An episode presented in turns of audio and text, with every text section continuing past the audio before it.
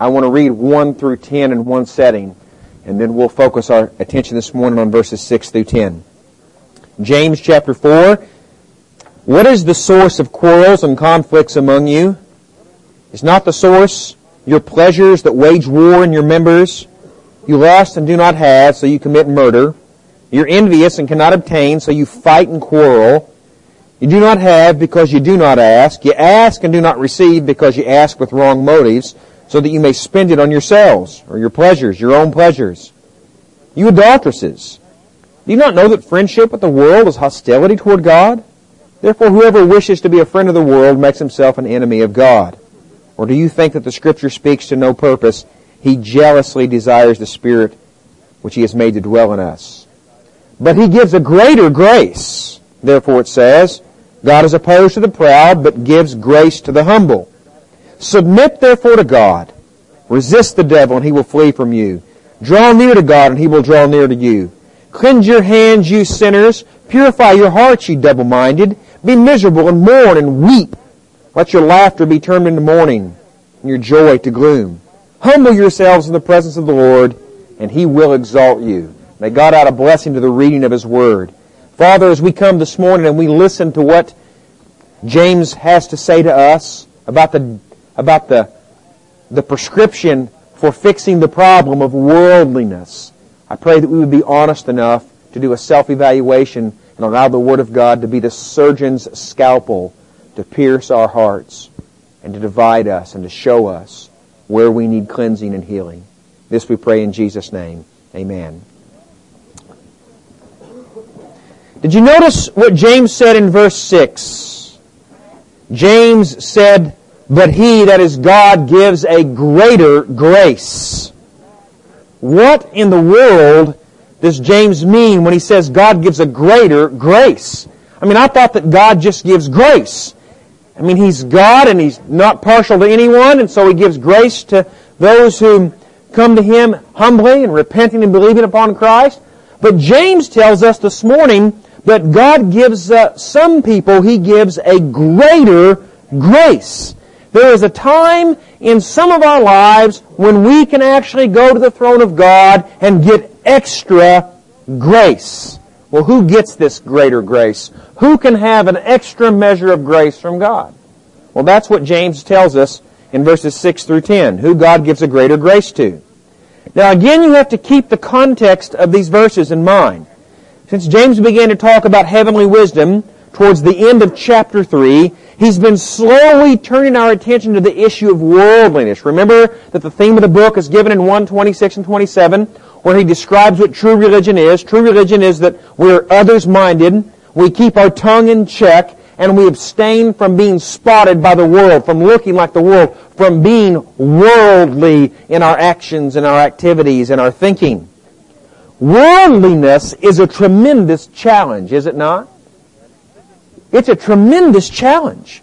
It's always a challenge for the Christian church. When the church dwells in peaceful and prosperous setting as it does in our day, it's even a greater challenge. It's a great challenge for you and I to not be worldly. We live in Disneyland, folks. We live in Disneyland. I was folding socks yesterday. I was talking to my mother on the phone and she asked, is, is Patty at home? Are you being Mr. Mom today? And I said, no, no, no, she's at home. I'm just helping out around the house. I'm folding laundry. While I'm folding laundry, I come to one of my son's socks. It's got a hole in the heel about this big in his, in his heel. Kids don't care. Parents care though, right? So I just took my fingers and stuck them in the sock and just went ahead and opened it up so I could throw it away. And it crossed my mind that there was a day when some people would come across a hole in a sock and what'd they do with it? They got out the needle and the thread and they darned that sock, didn't they? My wife said gas is going to have to get a lot higher before that happens in this house. we live in Disneyland. When our socks get holes in them, we throw them away and we go to Walmart and we buy 12 more pair for $6. Right?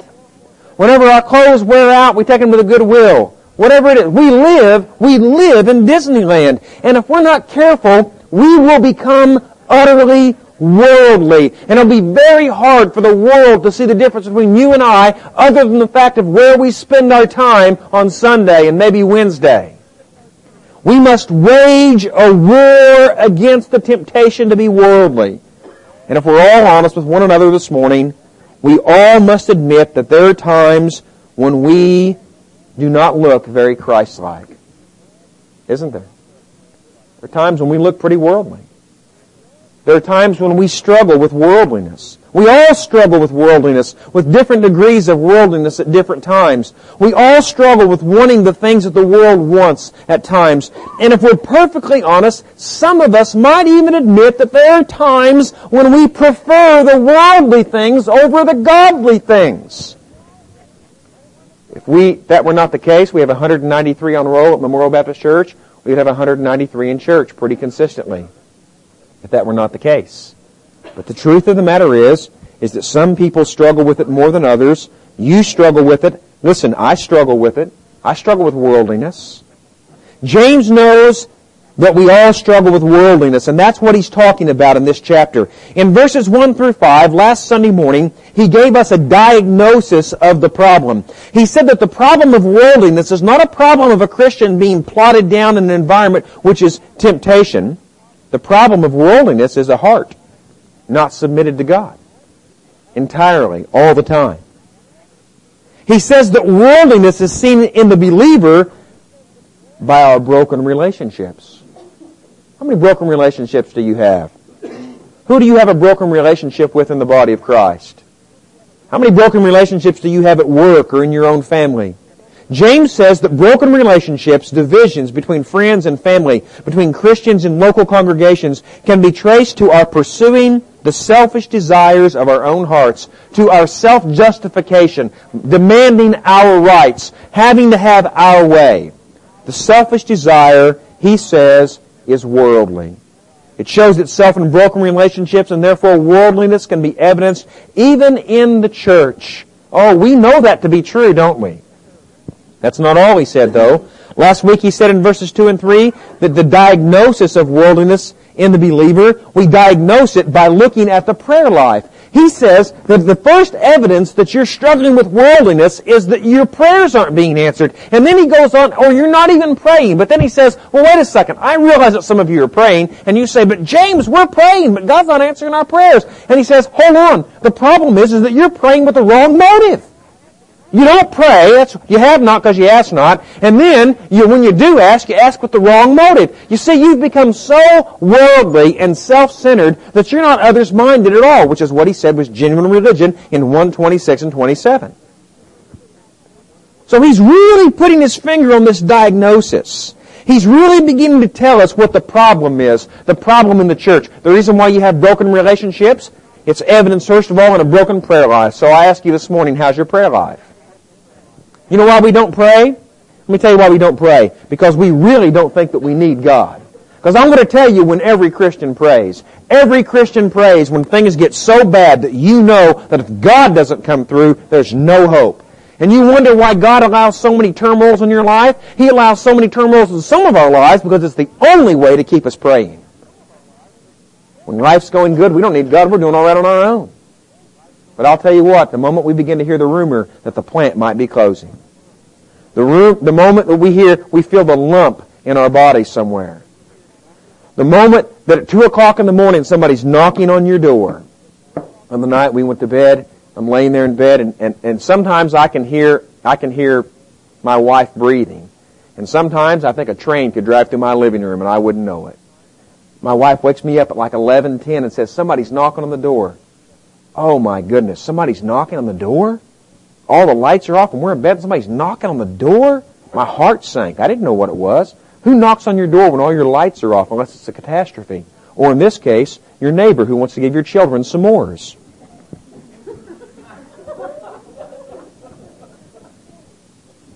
Good intentions.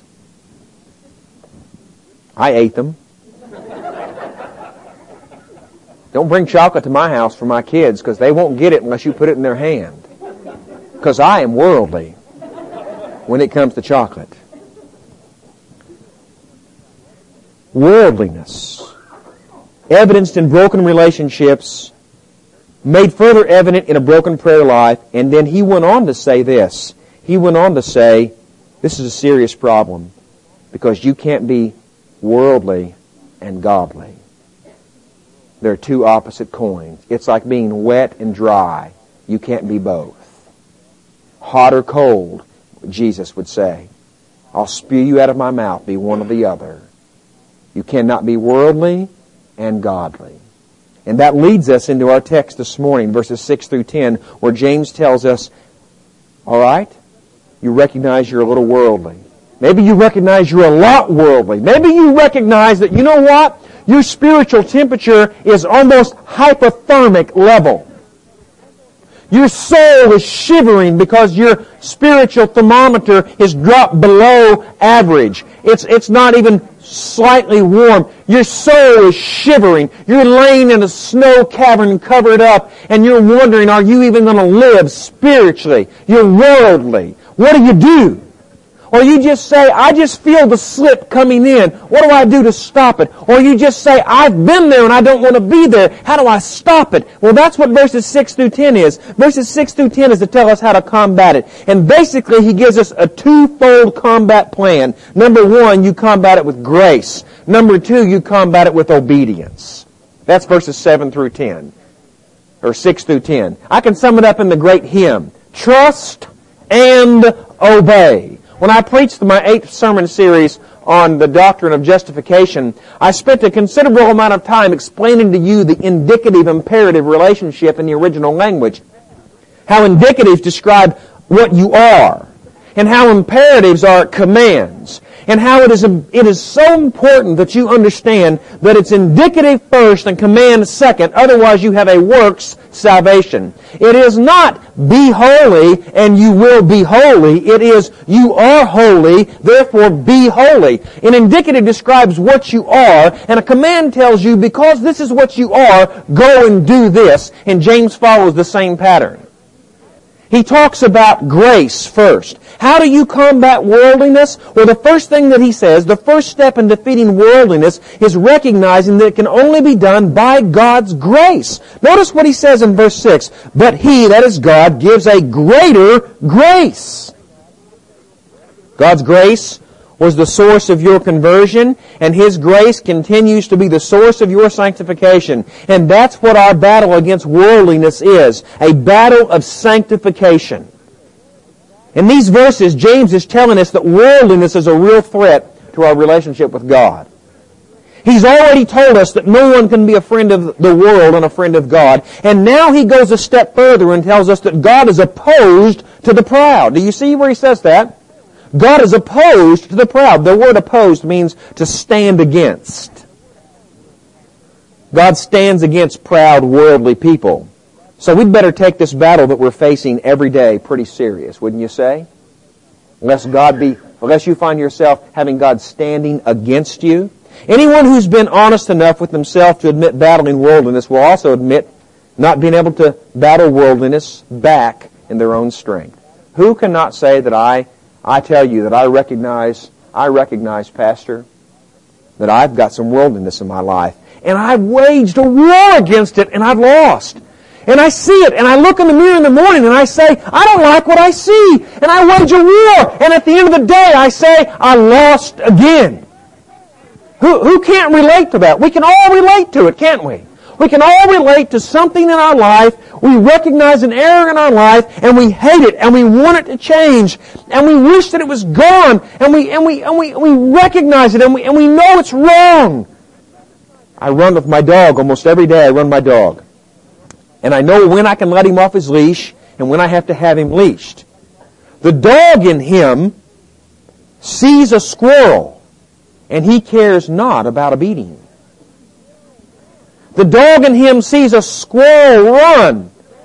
And something goes off in his mind that says, run after the squirrel. So when I get close to the park, I leash him and I pull him tight because I know I've got to hold him down or he's gone. He doesn't care about cars. He doesn't care about the dog catcher. He doesn't care about other pedestrians. He doesn't care about me. All he has on his mind for that sole moment is, I wonder what that thing would taste like if I caught it.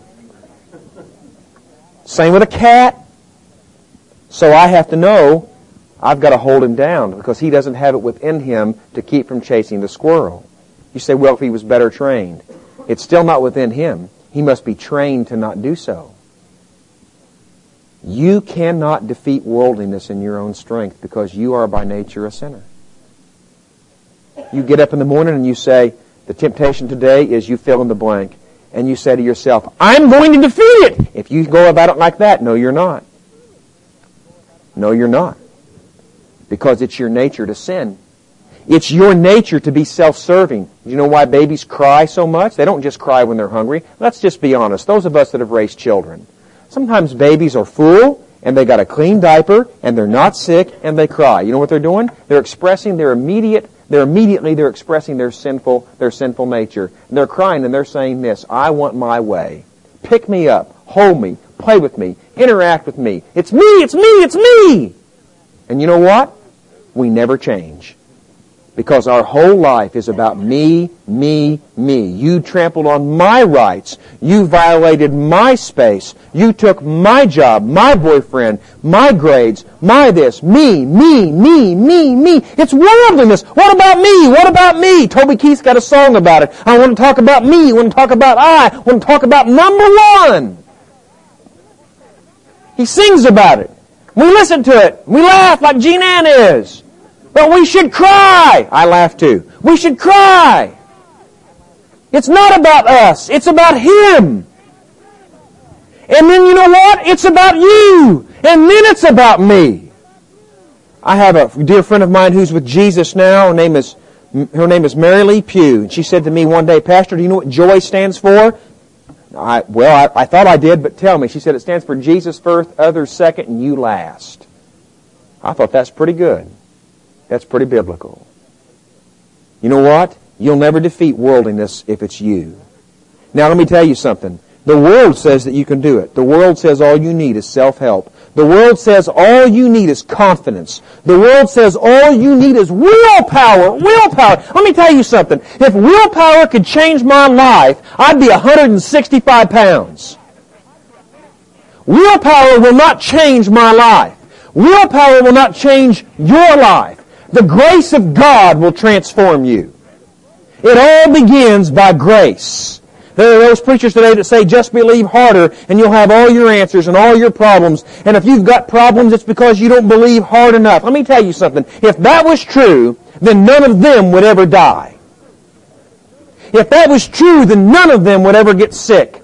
Then none of them would ever have a problem. But the truth of the matter is it isn't true. It isn't true because we don't have it within ourselves to change anything. We need the grace of God. James says that God gives grace, greater grace to those who fall on Him in their weakness. James tells all of us who are falling over ourselves, fighting worldly temptations to not look within to find the strength to defeat the worldliness that we're waging war with. He tells us to look without. Isn't that a great statement? He says in verse 6, but He gives a greater grace.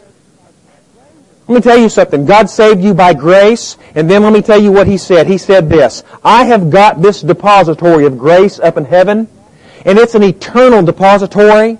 And any time that you come, I'll make a deposit for you. And if you come and you say, I need a big deposit, you know what God says? I've got it covered. And you come and you say, but God, I need a huge deposit. And He says, I've got it covered. But you come and you say, but I was just here yesterday and I drew out an immense amount. And He says, I've got it covered. I've got a great amount of grace for you when you come humbly to me.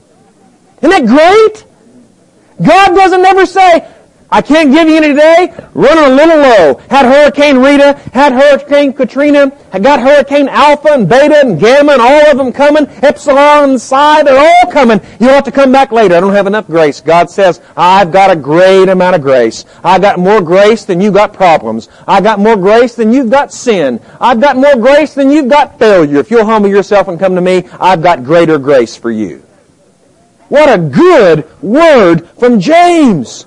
We've got a great grace. But the only way that we will engage the enemy and be able to win the strength is to humble ourselves and get the greater grace that God gives. He gives a greater grace. Not only, not only for our sin, but for our challenges, our temptations, our battles, our weaknesses, He gives a greater grace. James says, lean on God, call for God, beg for the grace, plead for the grace, pound on the kingdom gates doors. Let me tell you something. If you say to yourself, I'm struggling with worldliness and I can't seem to get the, the victory, let me tell you where you begin. You begin by humbling yourself and crying out to God. Let me tell you something. I'll tell you how serious you are for the grace of God, how much time you spend seriously praying for God to give you the grace to overcome it. Listen, it works that way. You, you're, you're a boss man at work, and an employee comes to you and they ask you one time for something, and you really, you're not, you're not sure if you want. I don't know. No, not today. But they come back and they come back and they come back and they come back and they come back, and finally you say, you know what, you're serious about this? Yes. Let me tell you something. We need to be upon our face, pounding on the gates of heaven, saying, God, help me in my worldliness. Defeat this battle for me. I need a greater grace. Now listen, you can't go to verses 7 through 10 until you understand that you go to 7 through 10 by grace first. And then we go to verses 7 through 10 and James gives us 10 imperatives. Let me tell you why I tell you why you got to have the indicative before the imperative. Because you'll never gain the victory by just obeying the imperatives in your own strength. You cannot do it. You need great grace and then obey the, and then obey the imperative. That's the second avenue of attack. First, it's trust or grace, and then it's obey. James says trust and obey. It's not trust only. And it's not obey only. It's trust and obey. See, we live in this, we live in this world that has this idea that just says, well, just let go and let God. That's not what the Bible says. The Bible says, work out your salvation with fear and trembling, for it is Christ who is at work in you. The Bible says, run the race. Paul says, I buffet my body, discipline myself. James says this, God's got a greater grace for the humble. He's, a, he's opposed to the proud, but it, listen, He gives grace to the humble. And then He says this, when you get the grace, when you get the grace, when God says, alright, you've got grace, then He gives ten commands. Here, let me give them to you real quick. Here's the ten commands. Number one, submit. Number two, resist. Number three, draw near. Number four, cleanse your hands. Number five, purify your hearts. Number six, be miserable. Number seven, mourn. Number eight, weep. Number nine, let your laughter be turned into mourning and your joy into gloom. And number ten, humble yourself in the presence of the Lord. Now listen, He gives us the Ten Commandments of obedience, but they come after He says, go to God and get a great amount of grace. I'm going to sum up these ten in four statements. I'm going to sum them up in four statements. Fight, fellowship, focus, and forgive. Now, Alec Motyer, in his commentary on James, said this. In these seven, in these, er, in verses 7 through 10, there are no less than 10 commands to obey. James does not see the indwelling spirit as a means of instant, effortless sanctification. Let me say that again. James does not see the indwelling of the Holy Spirit as a means to instant, effortless sanctification. See, we have this kind of Holy Spirit microwave principle. Pop the Holy Spirit in, 30 seconds later, I'm ready to go. Doesn't work that way. You like baked potatoes? I like baked potatoes. But I want to tell you something. I don't like baked potatoes cooked in a microwave. Inevitably, some spot on them is been nuked too long. Or not long enough. You know what I like a baked potato? I like a big baked potato that's been baked in an oven slowly over a lengthy period of time, and the whole oven, a whole potato is baked all the way through. But I'm going to tell you something. If you're going to have a potato like that, number one, you got to plan ahead, and number two, you got to be patient. Let me tell you something. The Holy Spirit is not like a microwave. Like you just pop it in there, push a few buttons, and boom, you got it. The Holy Spirit works over a lengthy period of time and perseverance and patience. Motyer goes on to say this, in the same way that James does not see the inexhaustible supply of God's grace as sweeping us along to an effortless holiness, he knows of no such easy victory. The God who says, here is my grace to receive, my greater grace, says in the same breath, here are my commands to obey. So go and obey. Trust and obey. Again, let me give you the four directives of them. I think that break, we can break them down into four, four F's for you. Number one, fight. Verse 7, he says fight. By the greater grace of God, verse 7 says fight. James gives two key commands, submit and resist. Now submit to God and resist the devil. These are fighting commands. These are war commands. These are military commands. The command to submit is not, it doesn't mean relinquish, give up, surrender, wave the white flag. It's a military term that means active allegiance. This is the term that would be used for enlisting in the army. Submit to the authority of the military. Enlist in the army. Submit to God. It means that you accept His sovereign leadership over your life, which may not always be joyful. Let me tell you something. I joined the army the day after I turned 17. I loved my eight years in the army. There were times of it I didn't like. My wife often reminds me of those times when I start glorifying it, thinking how good it was. And I'll tell you what, the army taught me how to be a man. The Army taught me responsibility. It taught me tenacity and perseverance and leadership. It taught me toughness. But I'll tell you what, it didn't teach me tenacity, responsibility, leadership, and toughness without challenging me, pushing me to the brink of exhaustion till my body broke down, hurting me at times. I mean, absolutely terrifying me at times. It's terrifying to jump out of an aircraft in some unknown country at 2 o'clock in the morning in the rain with a 100 pounds of equipment strapped to your body. Sometimes it's terrifying. But I want to tell you something. You don't get to the greatest victory without the greatest battle. When you submit to God, it doesn't mean easy street. It doesn't mean health and wealth and prosperity. It may mean that God says, welcome aboard. We've got a great and fierce battle ahead. Imagine the soldiers that are storming Normandy Beach and they get to the beachfront and they and they radio back to the general and they say, "Hey, they're shooting at us! You got to be kidding me! Get back on the boats and come back! They're shooting at you! You mean you're a soldier storming a beach and the enemy's shooting at you? Forget this. Of course the enemy's shooting at you, and some of you are going to die. Take the hill. Let me tell you something. When you enlist with God, you enlist for a fight. And you know what? And sometimes in God's supremacy and sovereignty, He has a frowning providence. I'll, lo- I'll never get away from William Cowper's hymn. Frowning providence. Behind a frowning providence hides a smiling face. Listen, we know very little of frowning providences in our lifetime because we lived in the greatest time in history. We live in the freest country in the history of the world. We have freedom of religion. We have prosperity. We are rich and wealthy and healthy. But I want to tell you what, it was not always that case. Richard Cameron was a leader of the Scottish Covenanters who refused to cease meeting for worship with other dissenting Presbyterians during the persecution times of the 17th century. In 1680, he was arrested and cruelly executed. His head and hands were cut off to be paraded on the Netherbrow Port in Edinburgh. But before that, they were taken in a sack to a castle dungeon where his father was incarcerated. They walked into the dungeon and they took the sack and they dumped them out and they said to the father, Do you know them? His son's hands and hair were fair like his own. He picked them up and kissed them and said, I know them. I know them. They're my dear sons. And then he said this, It is the Lord. Good is the will.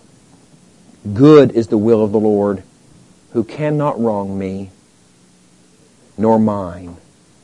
But he has made goodness and mercy to follow us all our days. He had learned early in his life to submit to God. What would your response have been? How can you do this? I'm incarcerated for the name of the gospel. Couldn't you protect my son? Let me tell you something, folks. There are far worse things than dying for the cause of Christ. You could live with health and wealth and prosperity and perish in hell forever. We should be willing to suffer under the sovereign hand of God and submit to the sovereign hand of God. And I want to tell you that sometimes that's not an easy thing to do. I know that. Sometimes it's not an easy thing to do. I know that for some of you. Submission to God means, though, that we gladly accept His sovereign will for our lives, and we trust that in the end, His blows will be for our good. If there is anything that is counter-worldly, it is submission to God. So fight for a submitted heart.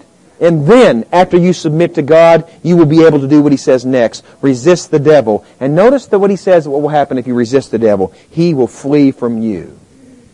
Notice that James does not tell us to rebuke the devil. Lots of preachers today talk about how they rebuke the devil. He doesn't tell us to rebuke the devil. He tells us to resist the devil. He doesn't tell us to have a class on exorcism.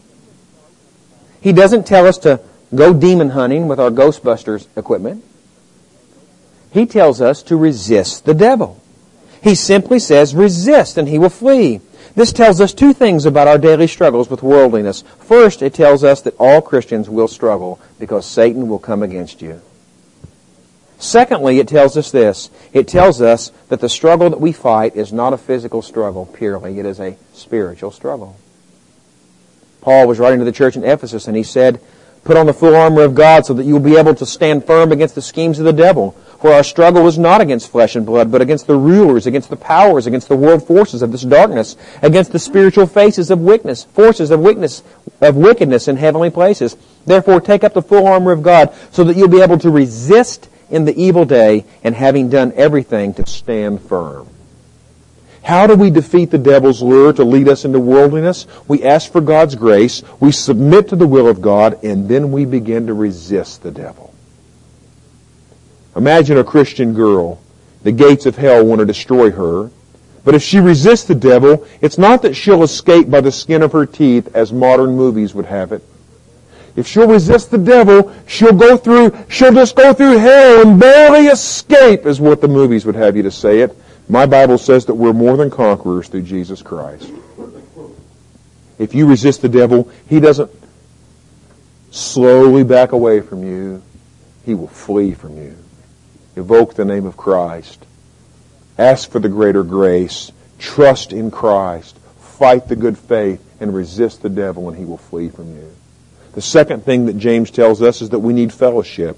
You want to fight the, the, the temptation of worldliness. You need the greater grace of God. You must fight. You must fight for the fellowship. You must fight against the temptation to give in to the devil, but you need a second thing. You need fellowship. He gives it that to us in verse 8a. He says, draw near to God and he will draw near to you. What a promise.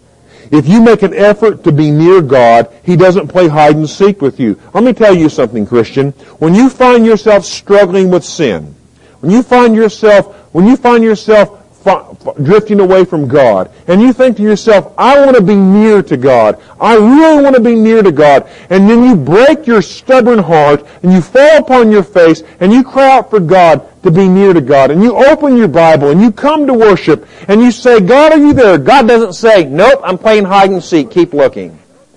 The Bible says, draw near to God, and He will draw near to you. James said it earlier, you have not because you ask not. Seek out God. And you say, well, how do we draw near to God? Well, God has ordained the means. We do it by Bible reading, by prayer, by worship, by communion with the saints, by kingdom work. Do you know why we read Scripture in the service? We read Scripture in the service first because we're commanded to do so. Paul said, until I come, give heed to the public reading of Scripture. And yet many churches today don't read any Scripture. The preacher doesn't even read his text because he doesn't preach from a text. We ought to read Scripture publicly. Some people, the only Scripture they get is the weekly reading from the pulpit of Scripture. We ought to read the Scriptures. We ought to fellowship with the saints. We need one another. We ought to worship God we ought to have communion with the saints. If you say to yourself, I don't get that much out of church, you're not going to get anything out of heaven. Because heaven isn't going to be but an eternity of church. I don't really enjoy church that much. Then you're going to be miserable in heaven. Let's just face it, you're not going to be in heaven. You say, I don't, I don't enjoy church. Well, you, you trust me, then you don't know Jesus because Jesus said that the church is my bride. I don't like church that much. Then you don't know Jesus. I got news for you then you don't know Jesus. Because the bride, the groom of the bride, is Christ. How do you draw near? You fight the fight of temptation and you seek out God. And that gives us our third directive. The second part of verse 8. Focus. Notice what he says in verse 8, the second part. Cleanse your hands, you sinners. Purify your hearts, you double-minded. Double-minded. What's he mean by that double-minded? Worldly minded and godly minded. That's what he means. Remember what he said earlier in the text? You cannot be a friend of the world and a friend of God. That's what he means being double-minded. I want to be godly, but I'm worldly. That's what he means. So then notice what he says though. And you think to yourself, what does he mean by this? What does he mean by this? Does he mean, does he mean I gotta be saved again? No, no, that's not what he says. He doesn't say, go and be washed in the blood of the Lamb. He doesn't say that. Remember, he's writing to believers who are struggling with double-mindedness. We all struggle with double-mindedness. Let's not be so pompous and arrogant to think to ourselves, well, I don't. Well, I don't. You certainly you do. You're struggling with pride right now. And ignorance. You do. Now your struggle may not be the same as my struggle. And I want to tell you something. Everybody's struggles are different and they typically have to do with our age. I mean, when you're a child, your worldly mindedness is how much candy am I going to get at the celebration of the Reformation? Right? When you're a teenager, your double-mindedness is, is I want a car, not that one. Right? And when you get out of college, your, your, your, your worldly mindedness is, is I deserve more money after four years of that. Then you get married and your double-mindedness says, I didn't, listen, listen. We're talking the day, we're walking. The big thing in our house is Jeeves, you know. Hey, shut that door. Jeeves doesn't live here. The other day, my son said to me, I wish he did live here. You know what I have Jeeves do? I said, yeah, I thought that too. That's why I got married. Let me tell you something. I didn't marry Jeeves either. Let me tell you something. As you grow older, you don't change from your worldliness. You just change for what you want in the world. You get to be retirement age, and your worldliness surrounds what are you going to do with your time? I worked all my life. It's my time. Well, I'll tell you what you can do. You can retire, move down to the beach, and spend your last 25 years picking up seashells and see what Jesus says to you at the end of your race. Worldliness. You got to focus so that you're not double-minded. so what do we do here? We all struggle with double-mindedness. What do we do? When he says, cleanse your hands, you sinners, purify your hearts, you double-minded, I, I, get the idea of what he says is this. You've been out in the world all day long. You've been walking on dusty roads. You come into the house. You don't need a bath. You need your feet washed. You need your hands washed. You're clean other than that. You get out of the shower. You get dressed. You go in the kitchen. You start making supper. You grab a hold of that raw chicken, you start cutting it up. You don't grab a hold of raw chicken and put it in the pot to cook and then grab a hold of a head of lettuce and break it up without doing what? Without washing your hands first. You don't got to go take a shower again because your whole body getting dirty, but your hands are contaminated. Wash your hands before you grab that salad. Let me tell you what I think that James is saying to us. We need to have our hands washed daily. We need our feet washed daily. And we need our hearts purified daily so that we're not double-minded daily. That's what James is telling us. The Proverbs know about it. The writer of the Proverbs knows about it. How many of you have said to yourself, but I've gone to God with this sin so many times he'll not hear? I mean, I've been to God once, twice, three times, sometimes four times in the same day, and God doesn't hear. The writer of Proverbs knew your struggle. He knows my struggle. The Bible says in Proverbs chapter 24, verse 16, For a righteous man falls seven times and rises again, but the wicked stumble in a time of calamity. Seven times and rises again. He doesn't mean it's just seven times and that's the end of it. Peter thought that. If I forgive my brother seven times. No, no, no. No, no, no. That's not it. If I forgive him, if I forgive him more than what's, no, no, that's not it. My Bible says that if we confess our sin, He's faithful and just to forgive us and to cleanse us from all unrighteousness. That's what James means by being focused. That's what he means. Now I know what you're thinking. You're thinking, well, my goodness, what that means is, is that where, where, where sin abounds, uh, all, all the more grace, I can just sin, sin, sin. But that's not what it means at all. That's not what it means. The cross of Christ cleanses us from all of our past and all of our present and all of our future sins. And when we have really experienced the cross of Christ, we will wage war against how much future sin we have. Every day we receive cleansing in Jesus' name. Don't stop. Never stop confessing your sin. Never doubt that God is faithful and just to forgive you of your sins and cleanse you from all of your unrighteousness, though you've gone to Him countless times at the same thing, a thousand times. When you come and you confess, He cleanses you of your sin. Are you a sinner? Are you a double-minded man? Do you sing things like this? Prone to wonder, Lord, I feel it. Prone to leave the God I love. Then wash your hands, you sinner. Purify your heart, you double-minded. The only Christians there are are sinners cleansed by the mercy of Christ alone. That's all there are cleansed by the grace of God. James tells us to fight, to fellowship, to focus, and finally he tells us in verses 9 and 10 to forgive. James tells us to seek out forgiveness from God with a broken and contrite heart. Look at verses 9 and 10. He says, Be miserable and mourn and weep, and let your laughter be turned into mourning and your joy to gloom. Now what is he? Some big killjoy? It's sinful to laugh. Not at all. It's sinful to have joy. Not at all. You've got to keep it in the context. The context is this. The context is, that you are struggling with worldliness. You have broken relationships. You're misusing your tongue. You're ungodly in your behavior and your activities. And so what does James say? James says this. Well, I'll tell you what you got to do is you got to refocus and you got to seek forgiveness. You got to be miserable and mourn and weep and let your laughter be turned into mourning and your joy to gloom. That's what he's saying. You ever felt the gulf that exists between what you sing and what you actually feel? You ever felt that gulf? We sing, I pour, I pour contempt on all my pride. Do you? We sing that grace saved a wretch like me. Do you see yourself as a wretch? Most of us see ourselves as better than a wretch. We sing sinful singing to the blessed. I'm all unrighteous, vile, and full of sin am I. Beneath the cross of Jesus of the wonder of my own worthlessness. But yet few people admit how worthless they are outside of Christ. You know, my Bible doesn't say that you, you can't come to Christ except by grace, but everything else you can do in your own strength. My Bible says, Jesus said, apart from me, you can do, no, you can do some things, because we try all the time. No, we can do nothing apart from Him. Of the people who, describe, who are described in the Bible as coming to true and genuine faith, it describes them like this. The publican of the temple would not look up to heaven, but he smote his breast and he cried out, God be merciful to me, a sinner. The 3,000 that were converted on the day of Pentecost were all, the Bible says, cut to the heart at what they had heard, and they cried out in their loud anguish, What shall we do? The Apostle Paul tells us that he believes himself to be a wretched man and the chief of sinners, and this is post-conversion. Struggling with worldliness? Wage a war. Submit to God. Resist the devil. Have fellowship with God. Draw near to Him and He'll draw near to you.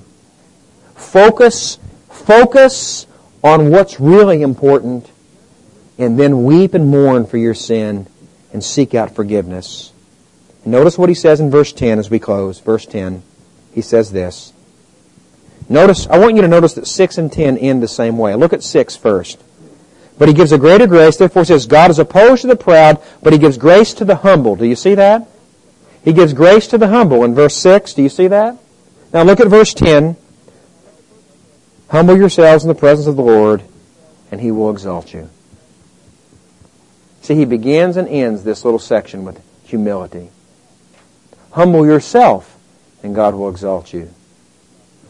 See, Christianity is counter to our culture. Our culture says make yourself big. Christianity says make yourself small. Our culture says set at the head of the table. Christianity says never set at the head of the table. Our culture says pat yourself on the back. Christianity says pat others on the back. Our, cult- our culture says look out for number one. And Christianity says look out for others before you look out for number one.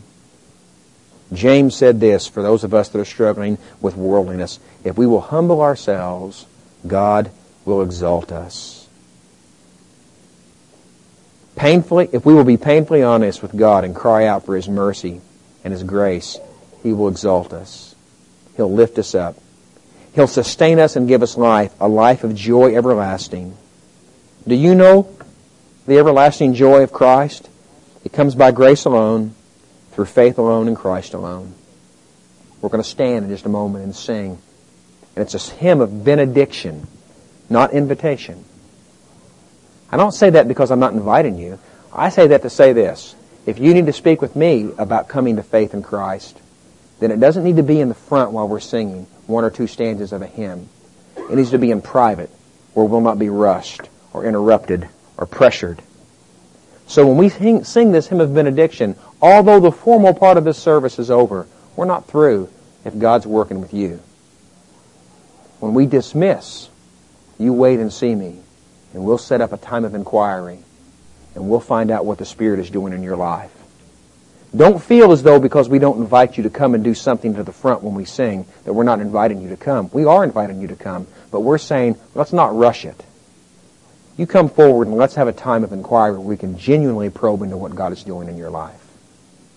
Let's pray.